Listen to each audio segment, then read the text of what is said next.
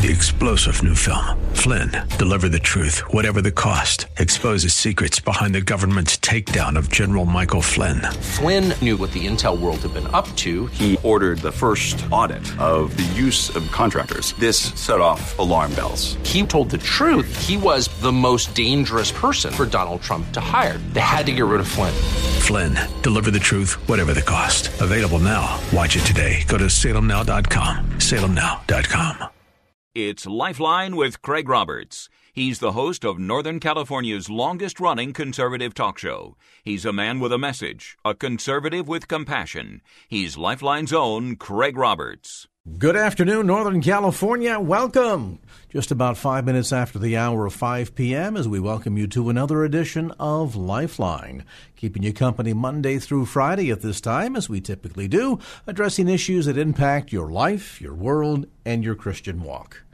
You know, the topic in this segment of the show is not a pleasant one. It's not an easy one to deal with. It's one that, frankly, I think most of us would rather avoid, and yet it is a normative part of life. And I guess that at the forefront needs to be something we all need to be reminded of, and that is as much as we we celebrate events in life, weddings, the birth of a new child, we celebrate new beginnings. Um, there's not much celebration, though, that comes to the end of events. We don't celebrate when a marriage ends. We certainly don't have cause to celebrate when a life ends. Although, certainly from a Christian perspective, we understand, you know, as Paul said, absent from the body is to be present with the Lord. And yet, that grieving process is not so much for the loved one who's gone on to their reward. They've run the good race, they've, they've finished the race, they've crossed that finish line, and, and uh, now they go on to their reward. And that we grieve for ourselves because of the sense of loss that we feel, the presence of that special someone in our life that is suddenly gone from us. Certainly, the impressions that they made on us the influence that they had in our lives, that's something you never lose. And maybe that's another thing that we need to be mindful of as we begin our conversation tonight. That there is much hope to be found, particularly for the Christian, during times of loss and grief.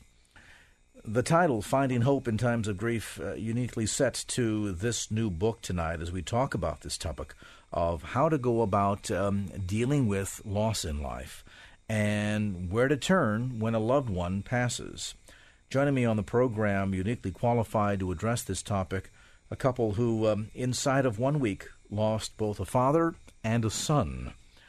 And Preston and Glenda Parrish, thanks so much for taking time to be with us on the show tonight.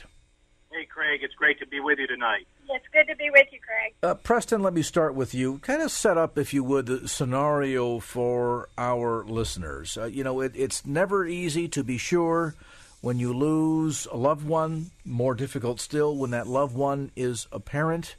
Um, in your case, though, it was sort of a double whammy within one week, wasn't it? Well, it was, and I so appreciated your opening comments. We all do love to celebrate the blessings that come to us in life, the happy occasions, and of course, we live in a society that likes to dwell on those things to the exclusive of the other part of reality, namely that we live in a world that's fallen, a world that's out of order, and in fact, a world where one out of every one person does die, where difficult events happen, such as we've seen in Japan most recently. And the fact is that we really do have to be prepared to take not just the happy times, but also the difficult times and to deal with those uh, from the standpoint of a, a rock solid foundation. And the importance of doing that was driven home for us five years ago, as in the same week, as you mentioned, my aged and ailing father died, but then also just the day after we buried my father, our 25 year old son, Nathan, uh, college graduate, uh, an instructor at a science camp there in California, uh, he died in a rock climbing accident. And we had been anticipating my father's death. He was approaching 80. He had been in declining health for some time. He did love the Lord. We were very close. At the same time, though, his death was certainly something that I, in particular, uh, grieved. Uh, he would not be here with me in this world anymore, and I would greatly miss him. And in the process of beginning to sort through living beyond his presence, just within 24 hours or so, is exactly when the telephone call came from a sheriff's deputy there in California telling us about our son's rock climbing fall. And at that point, even though we, my wife Glenda and I, had been involved in ministry for many years, we had certainly dealt with lots of situations of tragedy in other people's lives and some in our own. At that point, we were plunged into an experience of grief like we had never before known that required us to cling to Christ as never before, and that now, as we have walked day by day beyond this experience, uh, has resulted in us in experiencing God's faithfulness and God's care in ways we had never known before. The irony, Glenda, I think behind all of this is even though we give cognizant um, acknowledgement that death is a part of life, as unpleasant as that may be, as distasteful as that may be, it's something that we all recognize you know the, the seed falls to the ground and dies. There there is you know to man appointed once to die and then the judgment. We know that this is part of life and it's a normative part of life. And yet in spite of that cognizant reasoning uh, or giving mental assent to that notion this yet remains a topic that we still struggle with. It really does. And i think that um, before nathan went to heaven i felt I knew exactly what it was like for somebody that was grieving, but when it actually happened, I realized that I knew nothing. And it is quite a journey. It's very complex, and um, we experienced it just like anybody else would that went that goes through it, and had some very tough days. But at the same time, because we had faith in Jesus Christ, we saw God everywhere and we um, he helped us get through it. And we just felt like we needed to write the book to help people that were walking this road know that God sees them, that He knows everything they think about, that He sees every tear they shed, and that He will walk with them. Was there a moment early on in this experience, Preston, and, and we should, for the benefit of our listeners, um, let folks know that uh, you're, you're not just kind of a casual believer here. Um, you, you've, you've walked with Christ for many, many years. you've served in key leadership roles with the Billy Graham Evangelistic Association. Um, yourself, Glenda, you've been a Bible teacher. You've been a writer of Bible study curriculum. Um, so, knowledge of the scripture, things of this sort, is certainly a topic to which neither of you are strangers. And yet, as much as this thing came upon you, uh, losing both your dad and a son inside of one week, was there that moment of what's going on here? God, why are you allowing this? Lord, where have you gone? Well, the the why question certainly does come up, but a few days after these events happened so close together, I was indeed pondering them and trying to make some sort of sense out of them. And what dawned on me is that those whose well being depends on figuring everything out and understanding everything will not be well this side of heaven. Because right now we do see through a glass darkly, we see as in a mirror dimly. We don't understand a lot of things. But the fact is, we don't have to understand everything to be well in Jesus Christ. When we cling to Jesus, we experience that Jesus is enough. In fact, He's more than enough, and He is the only one who's enough. And by clinging to the Lord Jesus Christ uh, in faith, in our darkest hours, then even our darkest hours can be occasions when we see God uh, and the light of His love shining through to us faithfully. They can also be occasions when others are helped by how we go through those difficulties in a way that they might not be helped by how we live when the sun is shining and the birds are singing. Um, you have other children? We do. We have a daughter uh, who's married and has three children of her own now. We have an older son who is uh, who's 19 months older than Nathan was. Uh, and then our youngest child is uh, 17 and uh, a junior in high school. So we have four children and that in itself has been a part of our experience of walking through grief. We have experienced, as many listeners would have who have had a similar experience, that people who haven't had a loved one, especially a child, die, don't quite understand the dynamic. Uh, some people say, well, at least you've got three more. Well, the fact is, uh, three more here with you do not take the place of the one who is now absent from you. Each one is special in their own way. And just as our Lord told about the shepherd who, when he had a hundred sheep and 99 were with him and one was missing, and he went after the one missing one. So no matter how many children we have, we, we miss the one who is not with us. And of course, added then to the complexity of all this is not only dealing with the grief and the why questions, but also helping your children go through the process of losing a sibling. That's very true. And every person grieves differently. People that are grieving right now realize that. But children grieve um, differently when they lose a brother. And we have seen it in three different ways. One child walked through it with us and was very expressive. One has been very quiet about it and is probably still working through it. And then Jessie Ruth was just 12 years old when it happened, and her grief, um, in some part, came quickly, but the biggest part of it did not come for years down the road. And so all of them did grieve differently. Let's pause for a moment. When we come back to more of our conversation with Preston and Glenda Parrish, we'll talk about some of the different methodology that goes into this process of grieving. As uh, Glenda points out, we all have different ways of approaching it, and there's, in many cases, not just one right answer. But how do you go about figuring out for yourself what that process is, what it ought to look like? How do you come out on the other side of this loss and grief um, successfully so? We'll talk more with Preston and Glenda Parrish, a look at finding hope in times of grief, as this edition of Lifeline continues. And now back to Lifeline with Craig Roberts. Finding Hope in Times of Grief, that is the title of a new book by my guest tonight, Preston and Glenda Parrish. We're talking about how you go about dealing with the grieving and loss process and what all of that means and, and how to indeed, in the midst of that struggle, in the midst of that sense of, of, of desperation in some cases, uh, that hopelessness, to actually find hope. Certainly, that is the promise that we all have in Christ Jesus. And, and yet, going through that struggle, that loss, that hope, um, how to come out on the other side, that is key to what we're discussing tonight.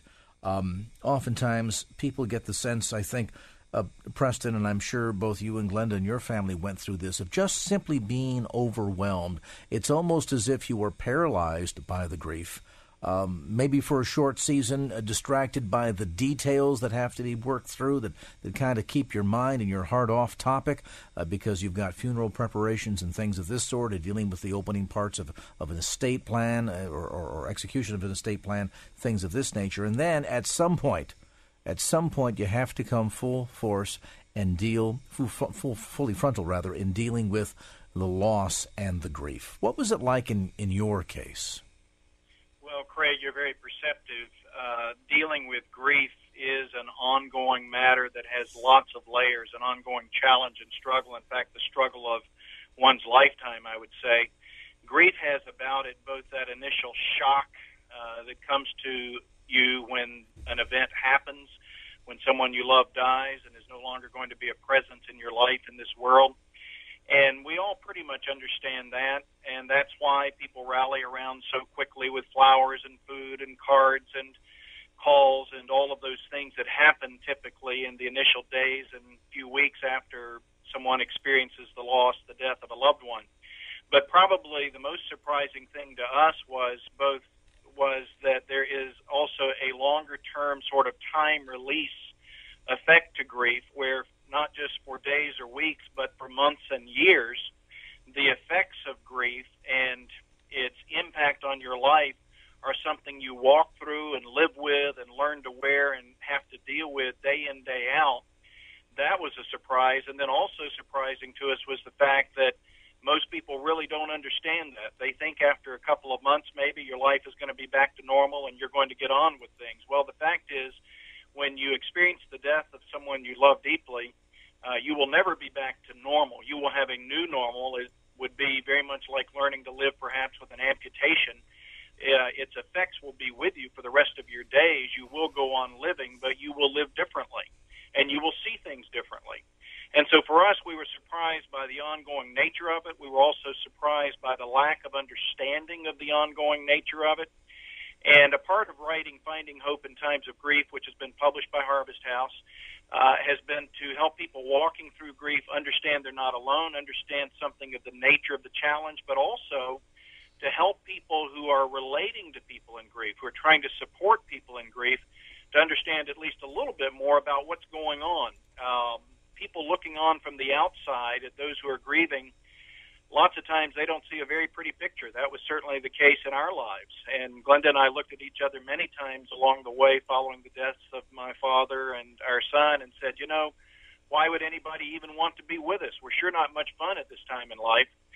And so it really is quite an ongoing process that there's not a lot of understanding about in some cases. And hopefully through the book Finding Hope in Times of Grief, uh, we're helping to give some insight to those going through it as well as those living with those going through it.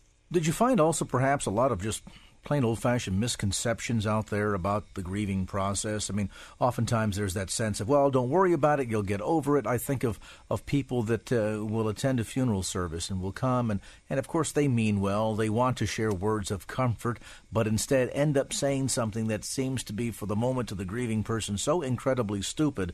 And then we ourselves add, I guess, the, the sense of pressure that we're, we're trying to kind of show that stiff upper lip. We want to get back to work, get back to life get back to the old normal sometimes. Certainly, that is true. I remember very clearly about two weeks after uh, Nathan's funeral that um, I said to a friend on a Friday, I think by Monday we'll be back to our normal schedule. And I was so wrong because the grief was just paralyzing and it took um, really for me a good three years before I really got back to much of anything normal. And back to another point that you had asked before, I think that's just part of everybody does it differently. And a, a friend, um, some people said some very freeing things. One friend said, at one point, I just said, I just cannot stop crying. And she said, cry as much as you need to. So there were friends that um, had great compassion but there was a misconception and misunderstanding on our part about what grief was. But also, we were surprised, especially with the Christian community, about a misunderstanding about grief and some of the things that people would say to us help me understand more about that because you know we sometimes as Christians can can say some cruel things again I think largely out of a sense of, of, of ignorance or um, you know we're, we're, wanting to help and just don't realize we're actually doing more harm than good. Well, sometimes it would almost just be flooring because I guess one of the most insulting things anybody ever said was said to Preston by someone that had been in ministry as long as we had, uh, and he said to Preston, as soon as I found out son had gone to heaven, I began to pray that God would not judge me and take my own son. And um, the, the theology that you bring to a situation is very important. But the person grieving already has a tremendous explosion that has occurred in their life, and they're just trying to pick up the pieces and cling to God the best they can. And then when somebody comes and says something like that, it's just adds another big explosion. And people just have no idea how important it really is to just say nothing and be a present and. Does it also run the gambit too in the opposite extreme, uh, Preston? I, am thinking of those that, especially later on in the grieving process, we might be a year later, and, and, maybe you can speak to that too in a moment.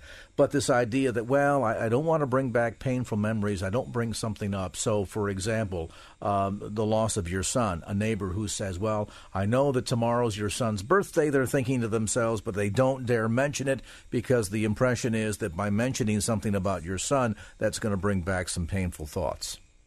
Well, that's a good point, Craig. People, it's important for people to understand that on the one hand, it's they shouldn't say cliches and trite phrases without really understanding what they're talking about. But at the same time, it's a tremendous blessing to a person to know that a year or two or three down the road, others are remembering your lost, your absent loved one, and they let you know that they're still thinking of you, that they're still praying for your family, that the individual was important and special to them because of a particular reason. That's a tremendous blessing and encouragement. part of the challenge of going through grief is you come to think you're alone, you're isolated, you're the only one walking around feeling like you have the perpetual chronic flu in your soul. And when somebody down the road does say to you, you know, I was thinking about your son, I was thinking about your father, I was thinking about your brother or sister just today, and I remembered this, I remembered that. Weren't they a blessing?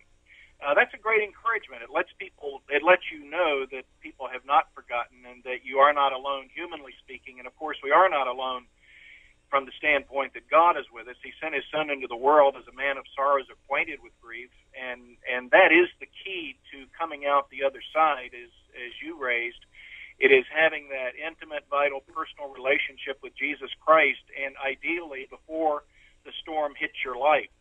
When a storm hits your life, it's a little late sometimes to get the foundation in place. But our Lord said, if you hear the word of God and do it, you are like a person who has built his house on a rock. And when the storms do come, not if they come, but when they come, your house will stand. And so the key to getting through it and coming out the other side strong and healthy uh, is indeed having that relationship with Christ, that experience in God's Word, that daily moment by moment practice of prayer. Those things really do make a difference in addition to having the caring interaction with people who, who, who are praying for you and who want to help in any way they can and have some measure of sensitivity.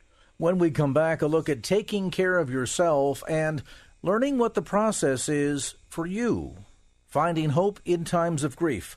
Our conversation with Preston and Glenda Parrish continues on this edition of Lifeline. And now back to Lifeline with Craig Roberts. Welcome back to the conversation. The new book, by the way, published by Harvest House, entitled Finding Hope in Times of Grief, available at Christian bookstores throughout the San Francisco Bay Area, as well as through Amazon.com. Its authors, Preston and Glenda Parrish, with us today, talking about their experience um, recently of having lost their 25 year old son and uh, Preston's father, all within the same week.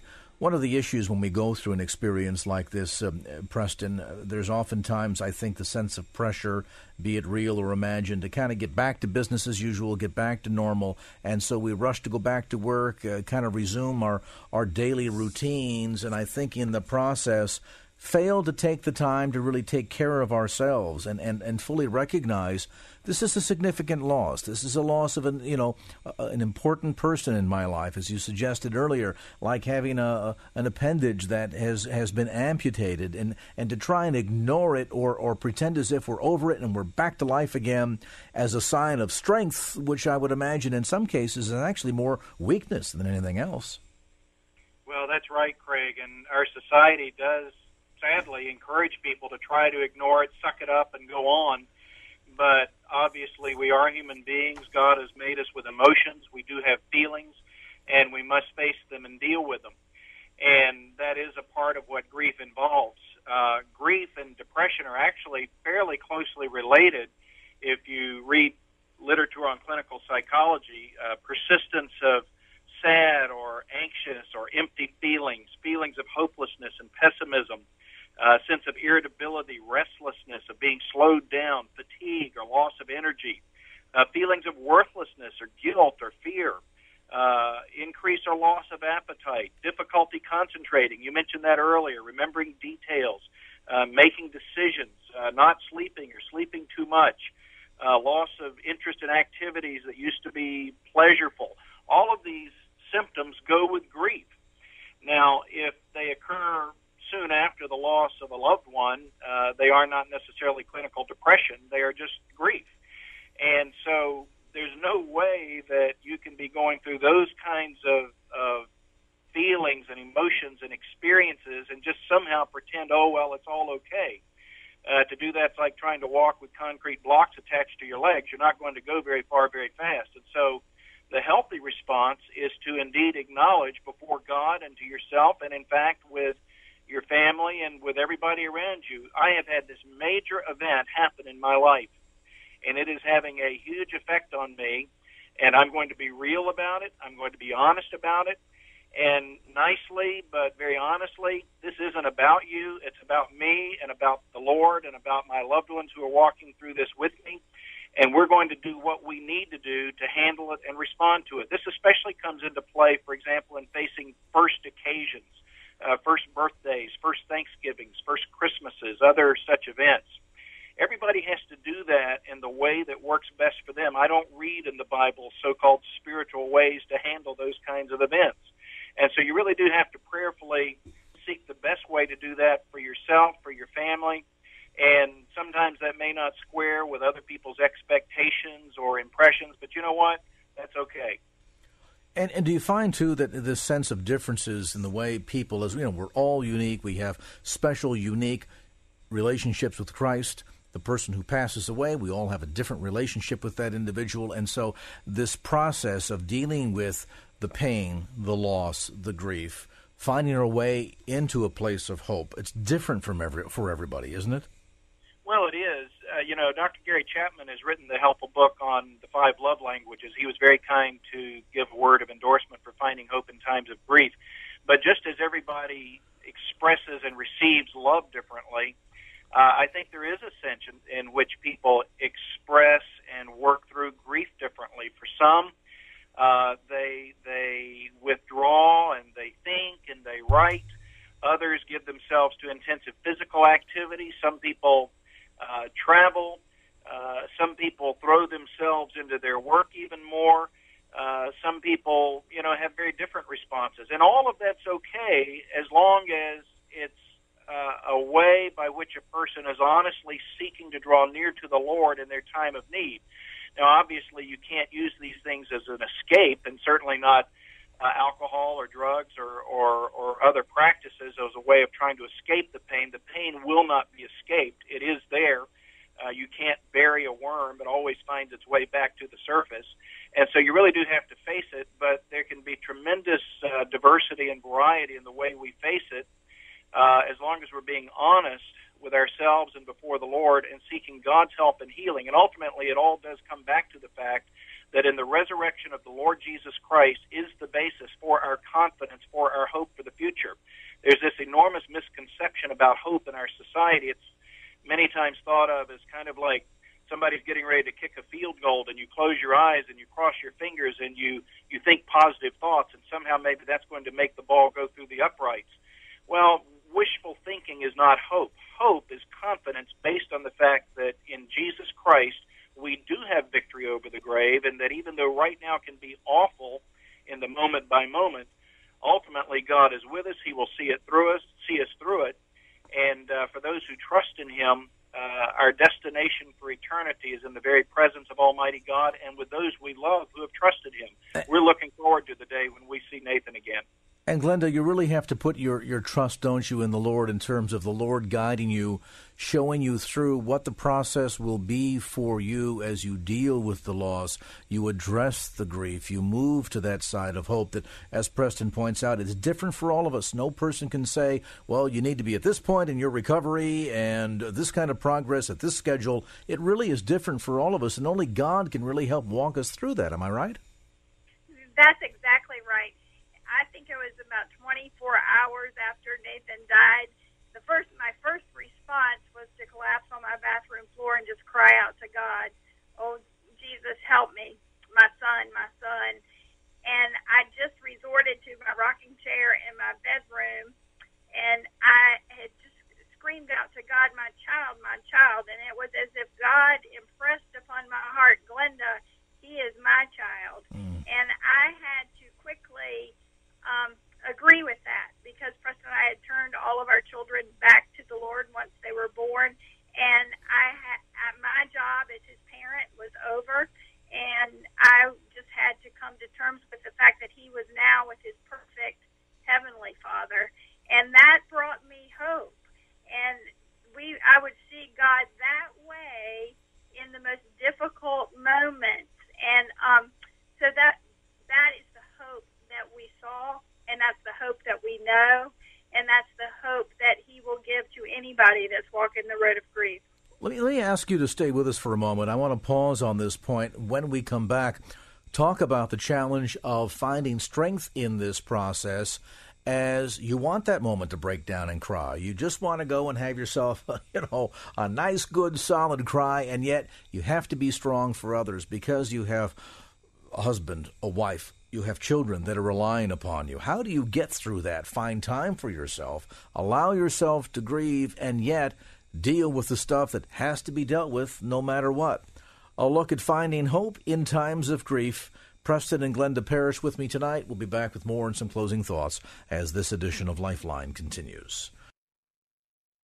And now back to Lifeline with Craig Roberts. With Preston and Glenda Parrish, a look at finding hope in times of grief. As we mentioned at the onset, loss of loved ones is something that's a natural part of life, and yet we feel as if our very insides have been ripped out. And then there's that process of how do we deal with this? How do we memorialize the loved one? How do we move on and yet in the process of moving on, always keep part of them with us? Many of those insights detailed inside this book. And I guess the, the one thing that we need to be mindful of in this, um, uh, Preston, and that is that no individual can really tell us how to grieve or what the process ought to be like because that is unique for every one of us, is it not? I think that's correct. Grief is not some paint by the numbers exercise. It's different for each person going through it. But what's important is that each person get to the place where, in their grief, in their valley, they experience the one who walks through the valley with us, namely the Lord Jesus Christ. And that really is possible for people listening right now going through grief.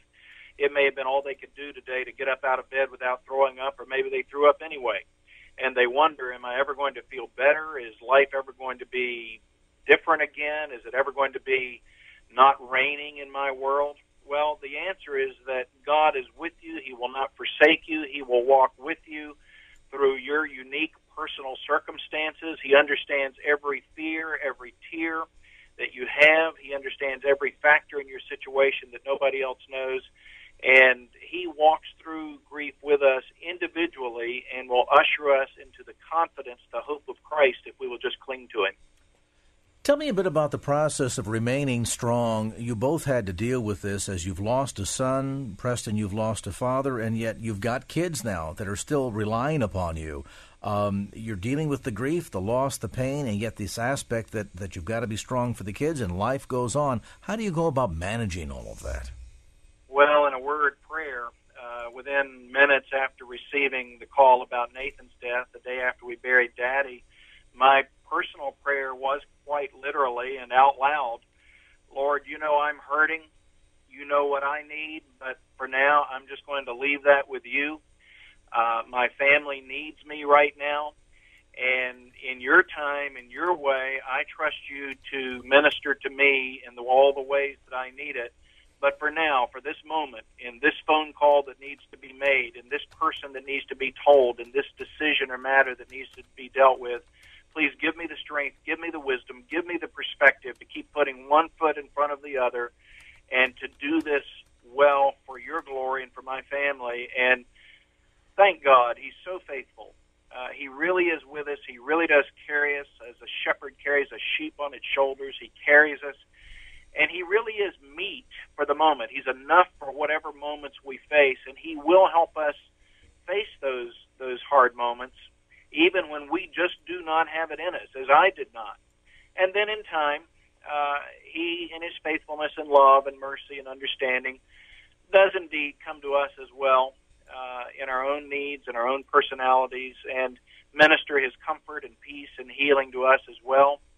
Uh, for me, it really happened weeks and months down the road. Uh, months later, I remember I was sitting on an airplane traveling in conjunction with our ministry and just out of nowhere, for no explainable reason, tears just began streaming down my face, and images of Nathan, our son, began flooding my mind. And uh, it was a little embarrassing sitting there on an airplane, just uh, weeping. Uh, I didn't want to make the passengers around me uncomfortable, but at the same time, it was absolutely part of God's healing and therapy for me. I wouldn't have chosen for it to happen in seat 3C, but that apparently was the right time in God's sight. And I think there was something healing and therapeutic about that moment as well as many others we've been through. So God does meet our needs. But, you know, a part of maturity is getting beyond what about me, what about me, to, to being able to trust the Lord with our needs and say, okay, but Lord, how do you want me to use me with the others in my life and how do you want to use me for your glory? And He really will help us to do that if we'll trust Him. Absolutely. And I think then, too, the notion that sometimes, like the event that you talked about, is going to happen. And that's okay. I remember one time for me when I had lost my grandmother, who practically raised me after my folks were divorced. Um, we would oftentimes, if we saw TV programs that we thought the other would enjoy, would pick up the phone and call uh, and say, "Hey, there's a great show on XYZ channel. Tune in and watch it." And I remember one Saturday evening. This is probably easily four to six months after she passed away. Uh, a show came on TV that I thought she would like, and absent-mindedly, I walked to the telephone, dialed the number, and sat there listening to the phone ringing. And after seven or eight rings, I remember looking up at the clock on the kitchen wall and thinking, "Well, where should could, could she be at this time of night on a Saturday evening?" Yeah. And it dawned on me, and of course, I, I, I began to cry. I set the phone down. For a moment, I felt so terribly foolish that it's almost as if the, the whole events of what had transpired with her hospitalization and her death had just slipped out of my mind for a moment, and I was suddenly back to our old routines again. But Craig, that that was a beautiful moment, and and in the book we talk about a, uh, uh C.S. Lewis, you know, the well-known story of his marriage to his wife Joy Gresham, and she died of cancer just a few years after they married. But they talked about this pain that we experience when someone we love dies, and and then of course the question naturally comes on the heels of it. Well, why love if it's going to hurt so badly when someone is taken from us? And Lewis and and Gresham had this wonderful response between them. The pain now, the pain then is part of the pleasure now. The the pleasure now is part of the pain then. That's the deal. We live in a world right now where those two things are inseparably intertwined. One day God will wipe away every tear, but a moment like you had there in in your experience after your grandmother's death is a beautiful testimony to, to the reality of the love you had with each other, and then absolutely with that the pain of not having that one with us anymore. And I think too, uh, Glenda, that sense of always having them with you to one degree or another. Um, you know, I, I, look at things today now, uh, and I see so much of the influence of her on my life uh, I mean, I, I, I, even if it comes to getting behind the stove and cooking an Italian meal, I, you know, I do certain things now because I know that's the way she did them, and it becomes a part of you. It becomes a part of, of your day to day life, and, and those things bring back, as as Preston suggests, those wonderful fond memories that keeps a part of them, I think, in a sense, alive, at least in your heart. That is really the truth.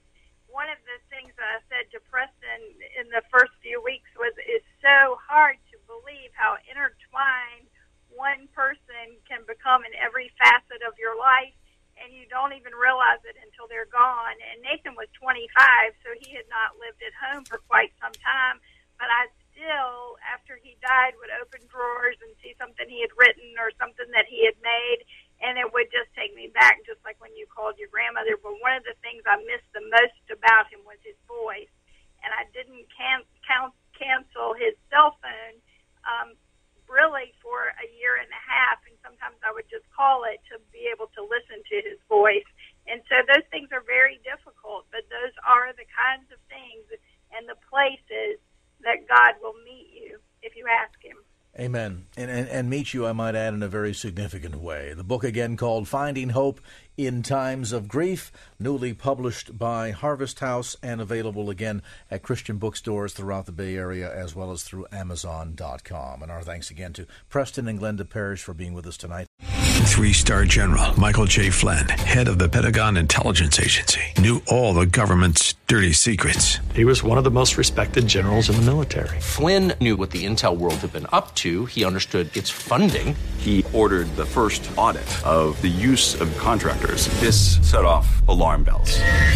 The explosive new documentary, Flynn, Deliver the Truth, Whatever the Cost, and covers the facts behind this scandal. Flynn told the truth. He was the most dangerous person for Donald Trump to hire. I find out the worst enemy that I'm going to face in my life is right here in America. They took my assessment and they wanted me to change it. And I was like, I'm not changing it. They had to get rid of Flynn.